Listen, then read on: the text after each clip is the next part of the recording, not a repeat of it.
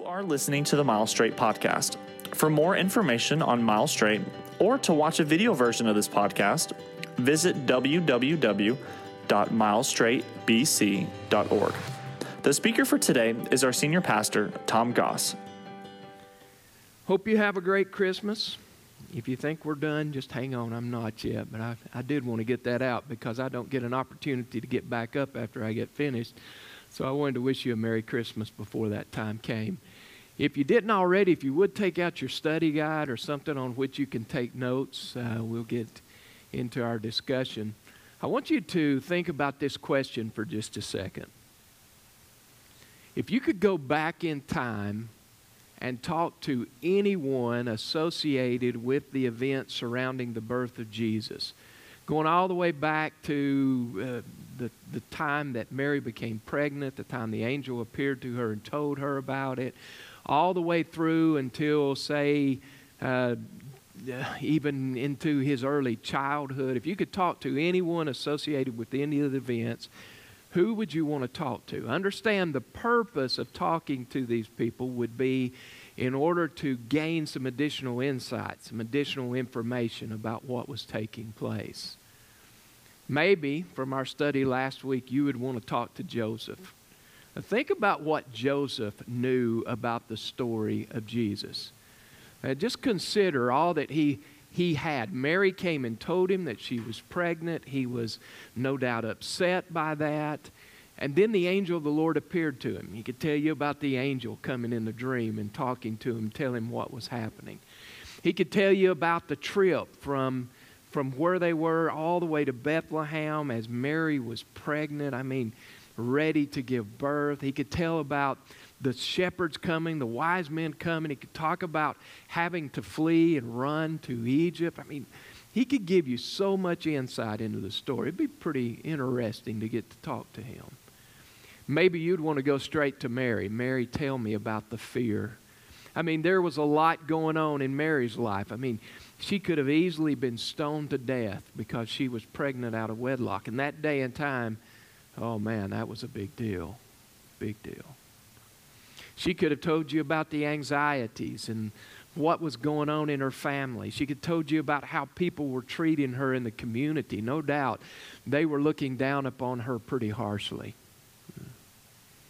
Maybe you would want to talk to, say, the shepherds. Can you imagine being out in the middle of nowhere, the dead of night, and all of a sudden an angel appearing in the sky begin to tell you about the birth of Jesus.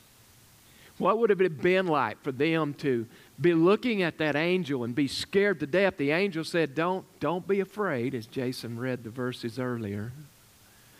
And then all of a sudden, there were a host of angels in the sky, and they were singing about this newborn king, Jesus Christ, this newborn Messiah. Man, that would be a story I would like to hear. Maybe you would want to talk to the wise men. How did you know that this prophecy was for the day in which you discovered that the Savior had been born? How did you know that? How did you know the star was connected? How did you know if you followed that star, it would lead you to where you wanted to go? I mean, that's kind of a wild thought. Hey, guys, let me tell you what let's do. Let's just go follow this star and see where it takes us. And yet they did. To know that the star came and stood over the exact place where Jesus was. I mean, what were their feelings when that happened? Maybe you would want to talk to someone that's maybe a little more obscure in the story, someone that we don't really know a lot about. For example, Mary's parents. Maybe you'd want to talk to them and say, Well, what happened in your family when you found out that Mary was pregnant? Did you believe her story that it was the Son of God that she was carrying? Or did it cause a rift in the family? You know, we never see in Scripture where Mary was ever reunited with her family. She could have been. It may just be one of those details that wasn't necessary. But we never see in Scripture that she went back and had an opportunity to be with her family again. So wouldn't it be interesting to ask her parents, did you ever get to meet your grandson? Did you ever get to see what it was like to, to be holding the child of God. Wow. Did this pregnancy thing cause a rift in the family? Did you just kick her out of the house? Did it cause problems with you in the community? Hmm. You know, there are a lot of people that I, I, would like to interview and just talk to. But probably out of all the people that you could go back and sit down with, the one that would most likely not be on your top 10 list would be King Herod. Maybe it wouldn't be on your list because you're just not that familiar with him. Maybe it's because you understand that King Herod really never met Jesus. He heard stories about him, he heard these tales that the king was born, but yet he never really met him. And therefore, what would he have to add to the story?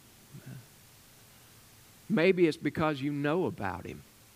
You know what an evil, wicked person he really was. Maybe you've heard stories and tales of how he was so cruel and so vicious that the last person on earth you'd ever want to talk to is him. You don't want to be nowhere, anywhere near him. And yet, as I studied his life, it's the second time in my, uh, in my thoughts that I can remember a time just dedicating a study to King Herod. I, I came up with a reason why it would be important to interview him. I, I really think in the story of Herod, we see the very reason Jesus had to come to the earth. We find the very reason laid out for us, right in plain view, for us to understand the, the necessity of Jesus coming to earth that first Christmas. So, what is it that helps us understand this necessity? There are four things I want to share with you about King Herod. If you've got something to write on, if you would start with this one. Number one, we see throughout the scripture, throughout Matthew chapter 2, that he lived a life as an insecure person.